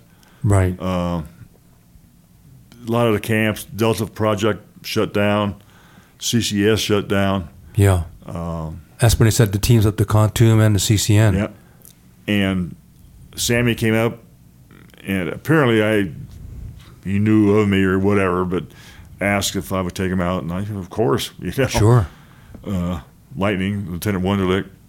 No, is that right? He's on your first team with Florida? No, or no. Still in Ohio. No, it's still Ohio. Okay. He it was kind of funny though. He was a, the, the club officer and the vector control officer, and and John Hobbs was a sergeant major. Oh, of course. Hobbs says, Cliff, we want you to take Lieutenant Wunderlich out. I said, this guy wore big, thick glasses, weighed about 120 pounds, Soaking and wet. was a second lieutenant. And I said, no way. Fred came down. Sergeant Newman, I, you know, I, you know, we, you're the one zero. You know, we have no issues rank wise. You know, I would love to go on. So I took him out. Because the Vietnamese could carry as much as he could carry. Oh, so him, him, I took him and Sammy out on their first missions Really? Okay. out of CCN, Sure. and we had a good mission actually. Uh, I'm happy to go into detail if you. Well, absolutely, yeah. Yeah. With that, with you and Sammy, that's vintage classic stuff. Me, Sammy, and Lightning. Right. Okay. So we go in. I think we went in on a ladder. We went in an area, and I don't remember the target designations anymore. But Across the fence. oh yeah, it was in Laos, big valley, and had these karst formations. You know, like lava, rock, Sure. looked like big, you know, boobs sticking out of the ground. Remind you of headst- head- headstone? Uh, not that big. they're a good size. Yeah, yeah. and our mission was to, and I fi- uh, what I planned was it was a, it was a POW stance mission, and I planned to go in on top of one of those, spend a couple of days, and we you look down at the trail, Sure. go down, set up, get a prisoner, get you know get a silver star, and get out of there. Did you practice setting up your, your classic Claymore mine uh, Well, we practiced, POW? yeah, we practiced the whole thing. However, once we all got on the ground, within yeah. about an hour of getting on the ground, we were completely surrounded. You could look down and see bushes moving, you know, Yeah, indeed. And no wind again. and no wind. so I said, I said, Fred, you got your CIB yet? No. Oh, you see those bushes down there? Put a few rounds down there. He does. So we get, we get a little shootout. Put a few rounds down there. so it's okay. You got a CIB in this trip. But we're high and dry. I mean, Yeah. this is high and you can't get up there. You, you cannot get up there. Sure. Yeah, and it's like climbing rocks. So, like second day in, trying to figure out what we're going to do here. And we had movement, and Sammy goes down to check out this movement. Boom! Comes back up. He said, "Yeah, this dude was climbing up that down there, but I got him with a grenade." well, Sammy, why you capture to shoot this and wound him or something? You know, Yeah. I mean, that's, that's We need a POW. so probably that night, maybe the third night in, we're up there. We're sitting on, you know, that you know, high and dry. Yeah. We hear this rumble, and I'll be damned. Here comes some lights and some. We hear some voices, and we see a bulldozer. We don't see it. We see the lights. Yeah, sure. it. It's on a trail? Doing road work on a trail. You know, Yeah. pushing shit out of the way and working the trail, and we were watching it. And he goes off over here, and I take some coordinates. And uh, next morning, I called Covey, and I said, "We got. I think we got a camp some kind. We got. You know, I gave him an intel report. They brought in fast movers, and I'm sitting on top of this rock pile. my my compass Yeah. and my radio, and these guys are flying below me. Below you? Be, yeah. Wow. Yeah, we were. I mean, they, they were making gun sure. runs. Yeah, and, yeah. And I'm working these guys, and they got they got they got a secondary explosions and a, Oh, some kind cool. of a some kind of a road crew yard. You know. Yeah, and you destroyed a Russian We, bulldozer. we got it. I'm, I assume it was a Russian bulldozer, yeah. but that was uh, and then no way we could get off that hill, so they came and got we got out. That was Lightning's first First mission, you got him a CIB. And this guy turned out to be one hell of a soldier. Is that right? Yeah, yeah. He, he had his own team for a while. He took he took our Ohio for a while, and then went on and had another team. And it's The little skinny fucker did Yeah, good. Yep. So at some point, as you progress, so he takes over the team, and where does Cliff Newman go from there? Well, I uh, Does uh, Mel come to long- you, or- just after this mission? Uh, Sammy, uh, Sammy, uh, Billy Waugh Right. comes up to me at the CCN Then camp. Sergeant Major, I think was still, nah, still an E E8. He might have been still in the E8. Okay. Might have been a sergeant major. He was sergeant major. Uh, Newen, uh, and Sammy was with me, and Sam, he knew Sammy was Halo qualified. Right. He says, uh, "We're going to put together a Halo mission, and you guys are on it." I said, Sorry, Major, I'm a skydiver, man." I, he said, "You're one zero. You jump out of airplane, get your rucksack." so Oh. we're going to a, make a Halo mission, and we eventually did. Wow. Because he just, uh, uh, I remember he was at CCN near the end of my second tour, and he was talking to Hobbs or somebody, and God, I forget. It's either the mess hall or the club. Must have been the club, one or the other. But they're talking, and at some point, I remember Billy talking to Hobbs. Have you all thought about jumping in? When I heard that, I went back to Lynn and said, Look, you see that little guy? Stay the hell away from him. He wants to jump into Laos. And so here we go. Uh, December. Uh, well, first, you, there's some interesting stories. So they designate you, and then um, then you get assigned to RT Florida, where Mel Hill is the one zero. yeah. Okay, and he's got experience. Yeah, some. Some. Uh, he, Billy knew him below before. I, I didn't realize it until uh, recently.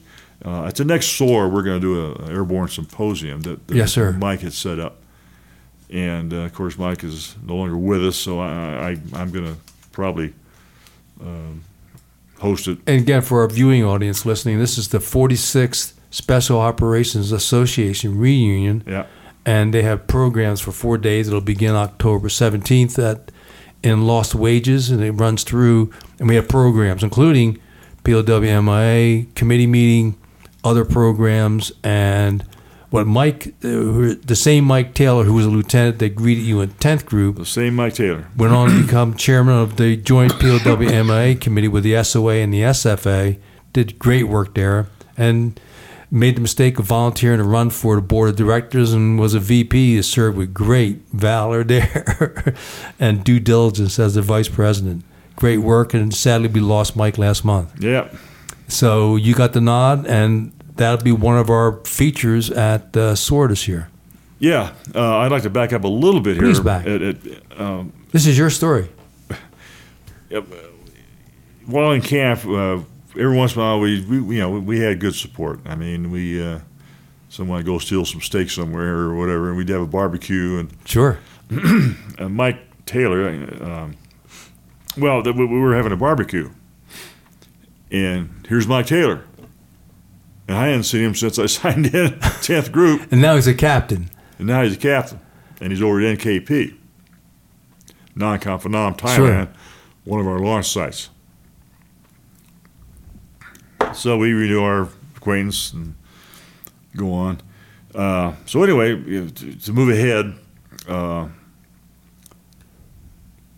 uh, we, under the auspices of uh, Billy Waugh, and they had been working on this for some time. I didn't realize it at that time, but uh, him and Schungel and some other people have been planning something like this for a long time, um, and just had never gotten any real support or okay to actually put a mission together. Mm-hmm. Apparently, they they finally got it. Uh, and Mel Hill, Mel's, Mel uh, Hill had worked with him before in another operation. He's a good guy, and, he, And Mel's an E7 at that time, he's too. an E seven. Sure. Sammy's an E seven. I'm an E six. uh, I was probably the most experienced one zero, if you will, at the time. yeah. Sammy was by far the most combat experienced. And Mel, good guy, my friend, up until his last days, was a ranking guy. Um, so he's the one zero. Sammy and I kind of took turns being a one one or whatever. We, we didn't really have a Yeah. structure, you know. What I mean, Sure. I did. I ran a lot of stuff. Sammy ran a lot of stuff. Because at that point, you're also pioneering a new track. yeah, yeah. So there's a lot of Uh, flexibility when you're the first out the door or the first in the in the chute.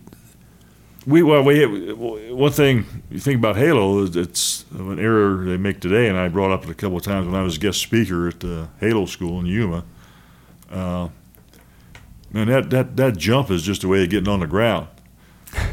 Once you get there, you got a mission to do, you know. and Indeed. so Don't forget that. And yeah. of course, again, for our first time viewers, Halo is high altitude, low Low. opening, parachute jump. And usually at the you jump from at least 15,000 feet or more. yeah, And if it's more, then you jump with air because there's no air to breathe. Ox- you have to O2 have your oxygen, yeah, Oxygen. which we didn't have. So you jumped under that threshold no, we jumped seventeen thousand feet. No. yeah, without air. without without O two. now Okay. There's a whole lot more to the story. We we put a team together. Uh, they brought a couple guys and some uh, Rade mountain yards up from CCS, from Phu Bai, or from uh, Ban Me Thuot, Right. and then uh, we had us, and we were going to go to, ok- to Okinawa and train these guys with the help of the Halo committee on Oki, the Halo team. Right. um, Joe Markham, Ben Dennis, and others. So we did, and we had uh, I can remember, and we were doing our uh, jumping out on uh, on Ie Shima, which is an island off of Okinawa, where the World War II news correspondent Ernie Pyle was killed. Yes. and our jumps were going to be from 17,000 feet. I'm, I'm sorry, I take it back from 12,500, 12,500 feet. The very first jump we make, we get out, and the way you today you have GPS, then you have a stopwatch and a compass. so you have winds aloft, and you take a combat sky spot. You know, you got, you got your winds, you take an average combined with speed, and if you're jumping on an island, when you cross the shore, you hit the stopwatch, and so many seconds out when you get out of the airplane. Very first jump, one of the Montagnards gets out. We had timers on him also, but he gets out and pow, he opens his parachute. Right there. It's 12,000 feet. over to South China Sea. And Billy got got hold of a Marine helicopter actually that was flying around, and I don't know, was it maybe it was guard frequency. And they went and picked this kid up. you know, he said, "That's a lot of time under the silk." Okay, uh, next jump tomorrow. And he said, "No, no way, Jose." that was the first one. Oh no. Uh, we were jumping on uh, there was a little plowed up area and the ground itself is hard packed coral Ooh. and me being a sky god i'm thinking no i don't want to land on that over there i'm to land this road so i land that road do a plf scrape the g's out of my elbow it takes about 30 seconds to puff up like a basketball Yeah. totally infected by the coral dust. Oh. I got to get that worked on. I go to the dispensary. we- We're we're sterile. We're not supposed to be there. You know, we're we're Again, traditional SOG, you weren't there when We you were weren't there. Indeed. we can't tell these the medics in the dispensary nothing. You know, and we finally got through. Where, well, we finally got people, everybody trained. Um, How long did that take overall then? oh, that was about a month, three weeks. Well, that's not bad. Yeah, Particularly if you're dealing with Rhade that had never jumped before, never spent any time under the silk. We we narrowed the team down, the actual team, to Melvin, Sammy, myself, two Rhade yards, and the Vietnamese uh, Tiwi, a third lieutenant, if you will, from the ARVN, Yeah. who's a good guy. Turned out to be a pretty pretty decent pretty decent guy. And we were going to be the six man recon team, RT Florida, named after Dan Shun, Colonel Schungel, uh, head of Op 35 at the time, head of this operation, his home state. We go back to uh, Vietnam, back to the CCN camp, continue training. I get this homing device. We work practice homing in and practice ground operations and so on and so forth. And how would the homing device work? It uh, was a large, cumbersome Black box. box that you raise an antenna and it emitted a signal. The signal was picked up by a regular AM radio. And when you got a null, in other words, you get a beep, beep, beep, nothing, a beep, beep, beep. When you got a null in the signal, that was the direction you headed in. You had to at least know where you were because if you did a 180, you'd go the wrong way. Because you got to know 180 also, you know. Oh, is that right? You got to know behind you, you know. This thing Yeah. didn't know. All, all it did was it picked up signal or no signal. Oh my gosh. It, it didn't tell you where it was coming from.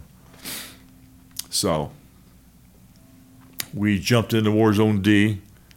We made a lot of training jumps. We jumped into War Zone D and uh, practiced, uh, you know, coming in and homing in on me and so on.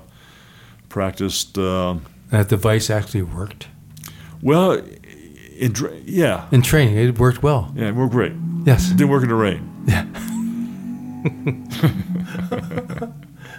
So we also practiced uh, homing and free fall. You know, I was a group leader. I was going to be the first guy. Right.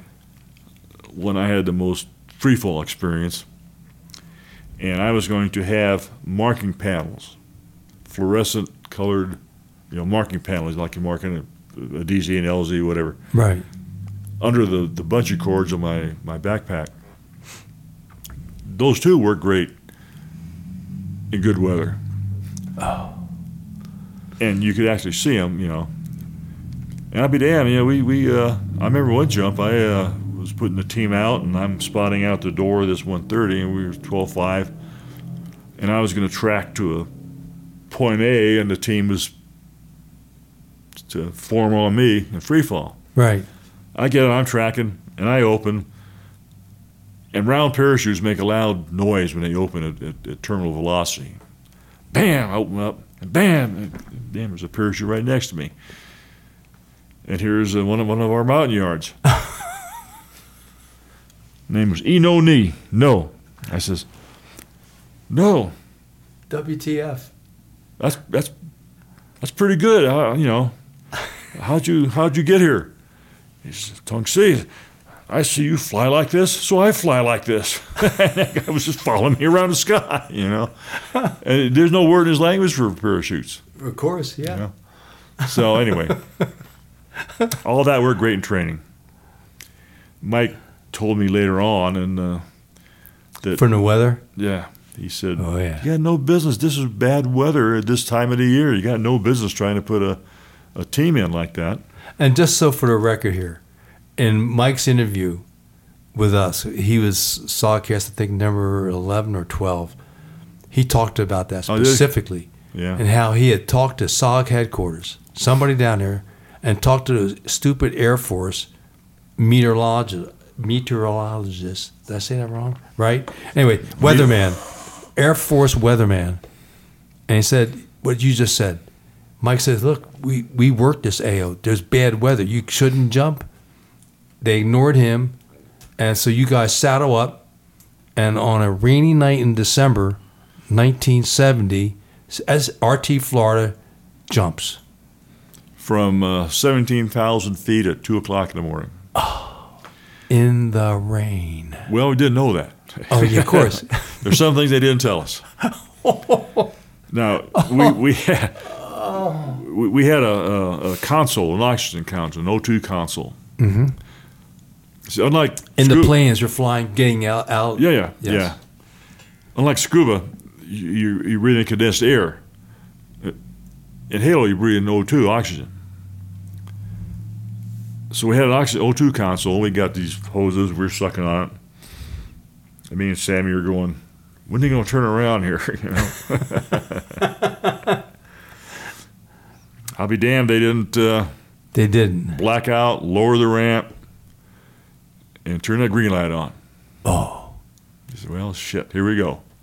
So we, uh, I got out. I got out. I was the first one off the ramp, and fell about uh, five seconds, and I, I was in a rainstorm. And I was in a rainstorm the entire five days. I was on the ground, very okay. much so. Yeah, yeah, What a rainstorm per se. It was at that altitude at that time, Sure. and, and nobody could see me. You, you couldn't see those panels, and uh, my my we, we had for some reason I we had our rucksack mounted in front. Anyway, it pushed my my reserve. I'm, these aren't the modern, you know, backpack throughout. Right. Can, you know, they're Air Force four pin containers when your reserves in front. Pushed my reserve, which which was holding my altimeter up to my chest. So I'm falling through the night sky in the rain, trying to pull down that, you know. No, What's my altitude? Yeah. is that right? Yeah. I finally said, shit, this is enough of this. And I, I, uh, I opened. I was about 2,000 feet, which is about where I wanted to be. Well, thank God you had all that experience yeah. to make that kind of decision. Yeah. Oh, And um, as I opened, the rain had subsided a little bit because I could see hilltops over here, you know, which is a good sign that I wasn't on top of one of them. right. Landed, and it was mushy five inches of water here and there. Not in the jungle. Not, not no jungle, open, Wow. scant trees. Uh, I in my camping went over uh, one tree and I, I took some time getting it out because the wind would rustle and noise, and then the wind would stop and I'd, you know. Sure. Uh, anyway, I got my canopy out, got it, all that stuff cached, set up the uh, homing device, and it didn't work. It, it wouldn't. Uh, At that point, you learned that the homing device was not waterproof. yeah. Oh, the pain and the agony on that one. So I uh, kind of figured, well, this ain't good. Uh, I cached everything, got my rucksack, and got my CAR-15 ready, and uh, started moving toward high ground. And uh, it, it Still long- dark? yeah. Not long after first light, I, I encountered by chance one of the Montagnards. No. Yeah.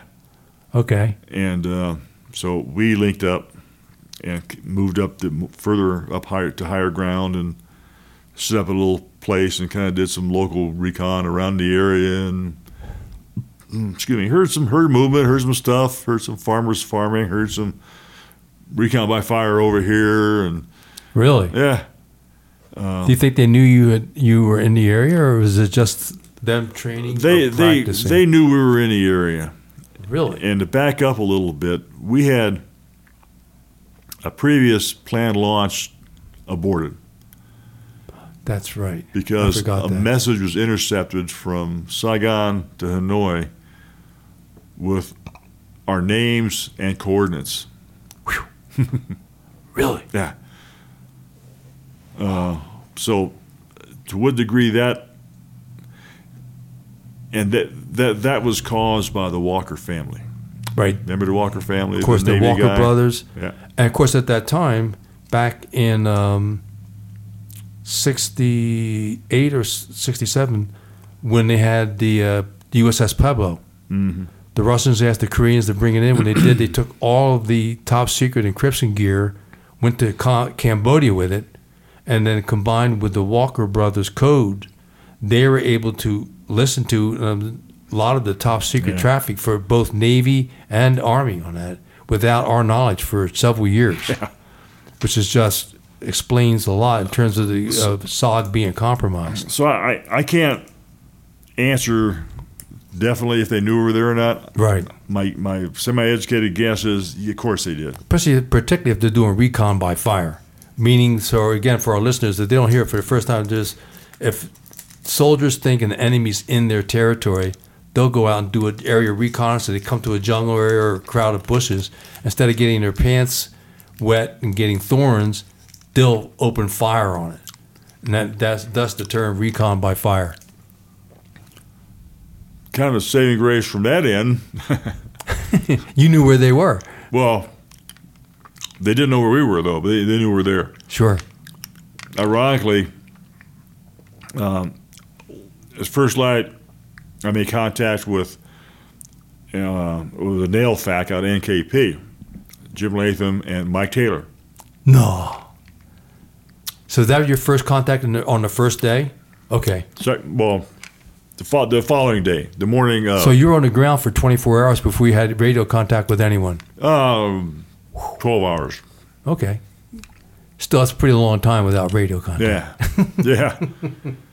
yeah. so I'm uh, encoding, you know, you take coordinates by back azimuth, you know, hilltops and whatever. So I'm encrypting where I think I am. Yeah. And I had cut my map down Oh no. to a six kilometer grid square, Like we all all like did. we always operate in, sure. plus two clicks on For either good luck. side. Acetate so it fit in my side pocket very easily. So I'm in, encoding these coordinates up. And about three days in, uh, Mike and the, the pilot, Jim Latham, found a hole and they got down through the hole and I put a shiny on them, a mirror, you know, and they got an actual fix on where I was told me where I was. It was about 10 clicks from where I was supposed to be. Ten clicks. Oh my God. The Air Force, and we, we, we ascertained later on, they they fly by Doppler. They, you know, they're taking as azimuths the same way with Sure. sophisticated equipment off of river bends, mountain tops, and everything. When this valley we were in was about 15, 20 um, kilometers long, and it was exactly alike. It looked very similar. So they they were just following a track, you know, off of where they should have been. Um, anyway, so after five days, they did bring in. And so, did you get any other intel reports there? And then also, in answer after you answer that, then what what if any commo did you have with any other teammates? And then what if anything did they in turn develop for any intel of half value or any value at all? Other than let's just like the analysts have said, we got to get out of this place. I linked up with one of the The the, raw days. Rhade yards. Yeah. The other yard and Vietnamese guy hooked up, and they had radios, but they, they weren't communicators. Sammy and Mel were by themselves. Wow. I was I was the only one talking No kidding. Until uh, you know, until they finally started coming in to get us, you know. And um, look, you got we got to find you, man. You got you got to tell us where you are, or, or give us a you know some idea which way to fly to find you. You know, Mel was just you you you know Yeah. I don't want to say he didn't have the time on the ground that you all had. Well, no. Yes. Anyway, Anyways. Uh, so there were four separate pickups by Jolly Green After five days. after five days. Flew us into, I think it was Udorn, an Air Force base in Thailand. There's a Blackbird sitting there. Flew us straight into Saigon. Got into Saigon about 2 o'clock in the morning. And they had a spread laid out with champagne and hors d'oeuvres and stuff. Yeah. No kidding. And we've been uh, in isolation for about two or three days, on the ground five days, and two more days getting into Saigon. And we were probably pretty rank by that time. So you had your own re- intel reports to Sammy, and then uh, did Mel bringing any other additional information to the table from that? I, I don't. I don't. Because they would have been interviewed separately from you because you were all both separated. And again, in the top secret war, we don't talk to each other.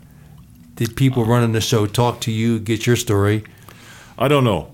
Yeah. I don't know if you you you interview Sammy yet. No, we're going to work on him. Hopefully that's sore this year.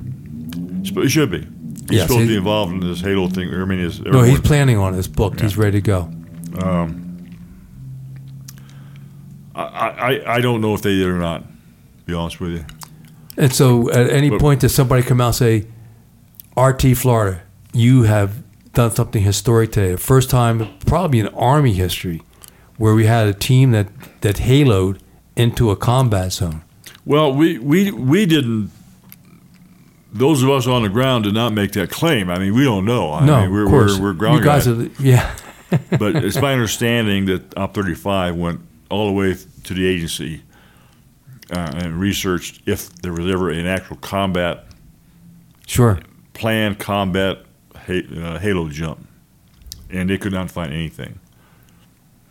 No kidding. So that's what makes this jump So- so historic. It's the first, then you're followed by four more halo jumps, and then there are at least 12 or 13 static line jumps that were also performed by some of them before your jump. Yeah. But static line is far different from halo Yep. in Leos. But they, uh, they, it's not a joke, although it sounded like it, but they uh, termed our mission a success, not so much from uh, intel, but the fact we all got out alive. hey, yeah, no kidding. you know? Yeah. And then with Mike Taylor, I, I can't imagine from the Covey side how rigorous it was just to locate of the other four people because you had your one Rhade, but they still had to c- contact the others, and they were keeping low profile on the radio, which was that was pre-designed, correct? To have minimal commo from you all because RDF out there was pretty pretty strong. Well, actually, uh, I don't know. That's why I'm asking. no, Mel's uh, Mel's commo guy. He, he he was commo, and he Okay. had a uh, PRC sixty four, which is then kind of state of the art. It was uh, voice CW oh, CW too. combination, yeah. Oh wow. and it was about so big. And our primary means was going to be CW.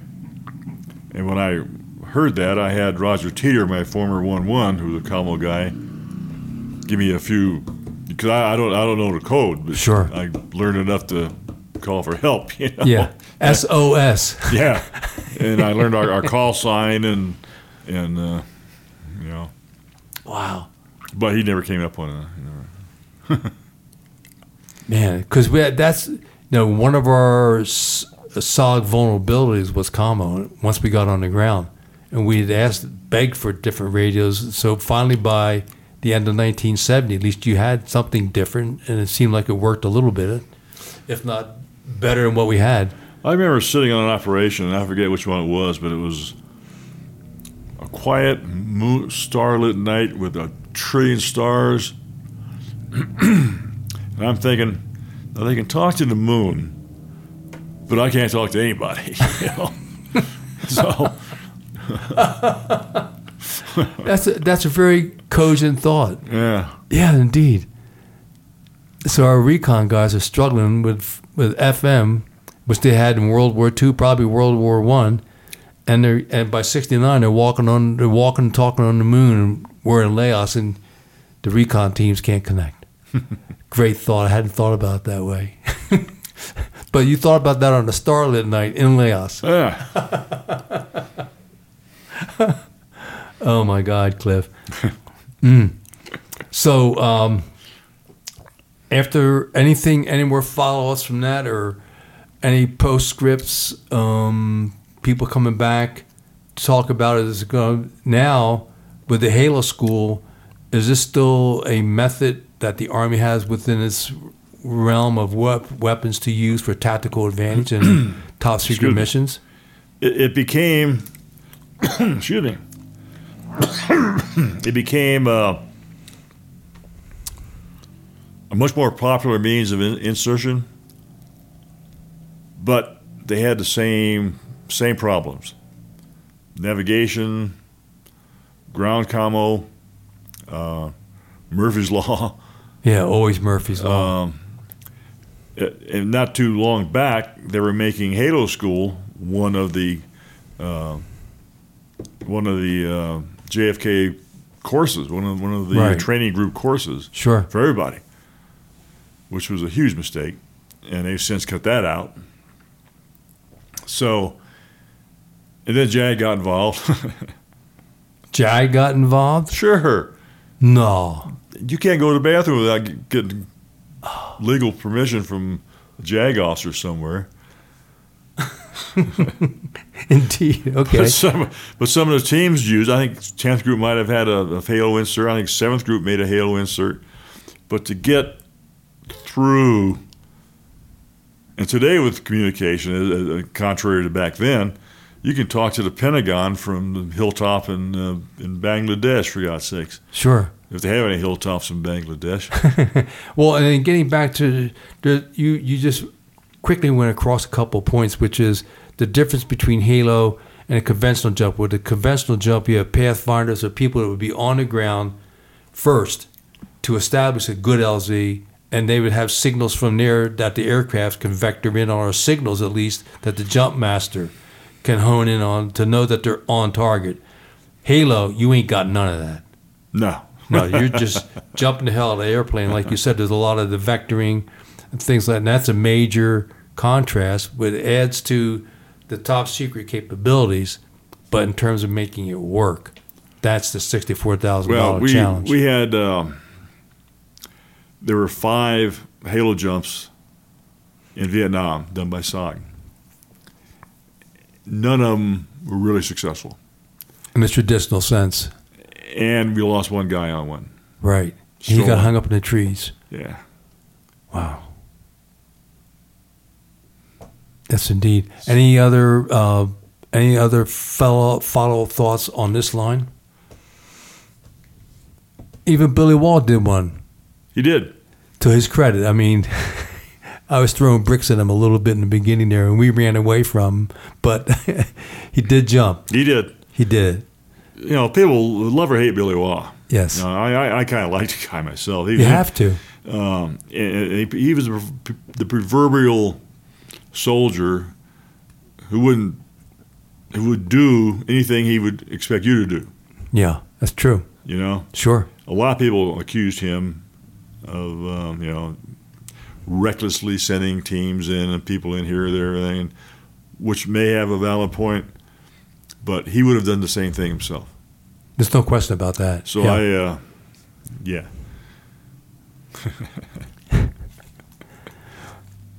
Well, anyways, we're at that point, sir. Um, upon reflection, so after your army career, and then from there you went uh, returned to uh, Signal, California.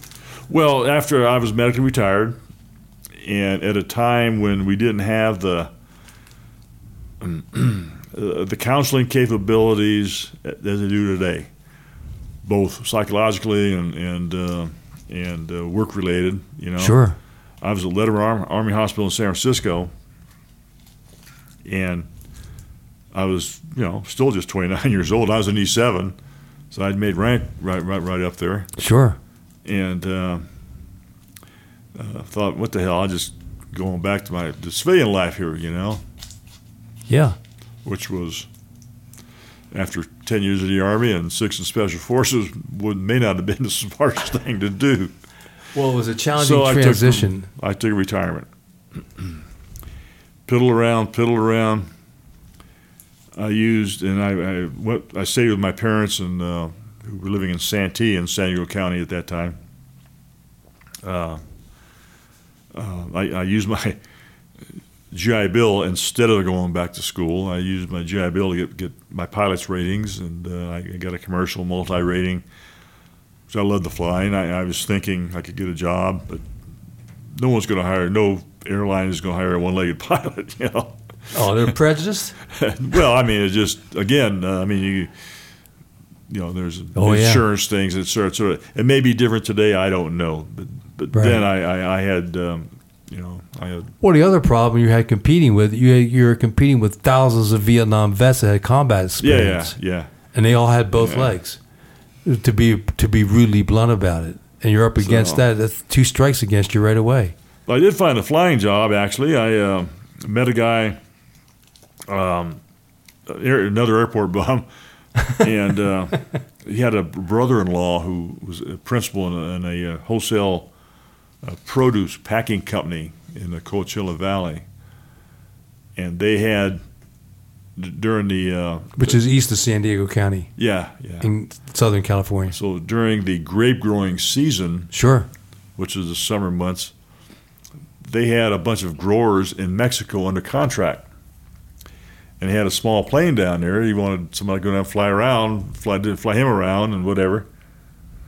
I said, sure, I, I can do that. So I went down to Mexico and spent a, spent a long summer. And I, I speak a little Spanish. And uh, I went from just ferrying him around to going out doing quality control work and landing in dirt roads and cow trails and in, Oh. in, in, in an industry I knew absolutely nothing about. But I gained a lot of hours, a lot of experience flying, and uh, unfortunately, the, the company went under not long after that, and I uh, was offered a job in Los Angeles with the wholesale produce company on the on the LA produce market, and I had gotten married. First big mistake, or not maybe not the first, but right up there.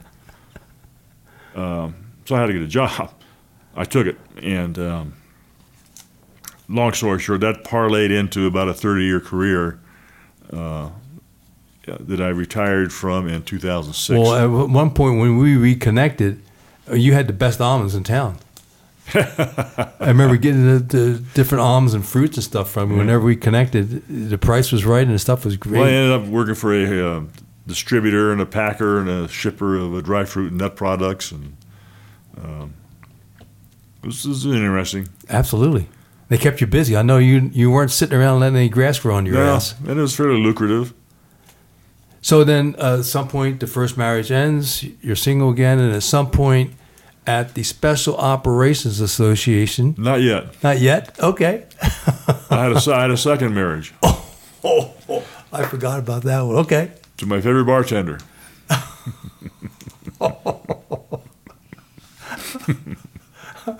Indeed. First one lasts about a year and a half. Second one lasts about eight months.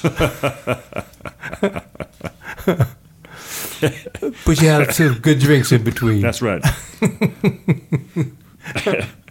so anyway, that fizzled, and um, in 98, 99, and right around here. yeah, 2000. We had a couple of events to at Special Operations Association reunions, and there was a couple years we uh, had programs for our POWs, MIAs, and uh, Gold Star events. Well, I think Jim Butler might have been.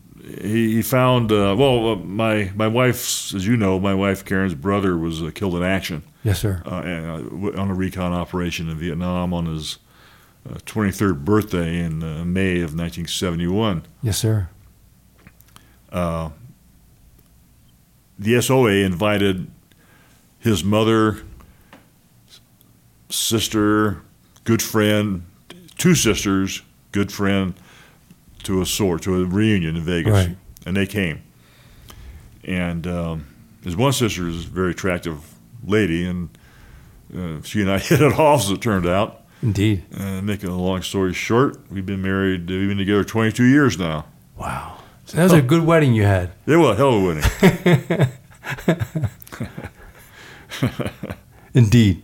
And so, um, so part of the the um, there's so many other things you've been involved in. You've been involved in Special Operations Association for, which again was formed by SOGMEN, expanded to include all the air assets that we could confirm that worked with the, the teams on the ground. And of course, there's those times when we have events that acknowledge those that didn't come home, those we've lost, and uh, the Gold Star families are always at the top of anything we remember or salute in our own small way. Yeah. And you, heck, you were president at least twice on the board of directors for long terms.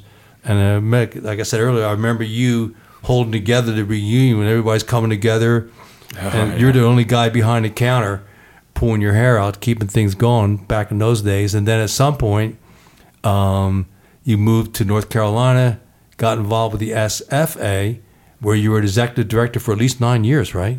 Or was it 10? Uh, or my math is bad. 14. 14? I think around 14. That long? Whoa. and so then, um, after 14 years of serving the SFA, being the glue that kept the, the board of directors together, in my humble opinion, I'm biased.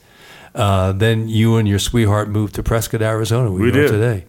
And um, and any other little points along the way you want to bring out? If not, then we're getting pretty close to wrap up time, sir. Well, you mentioned our, our wedding was It was that you phenomenal. attended Indeed. uh, while working for this company in Los Angeles. Uh, one of our perks was membership at the Los Angeles Athletic Club, which uh, I jumped on and uh, got back into some decent shape and met some interesting people who are still friends with today. We had some great meetings up there too. Our SFA chapter came up a few times for meetings that you put together or helped Yeah. sponsor at the club. Yeah.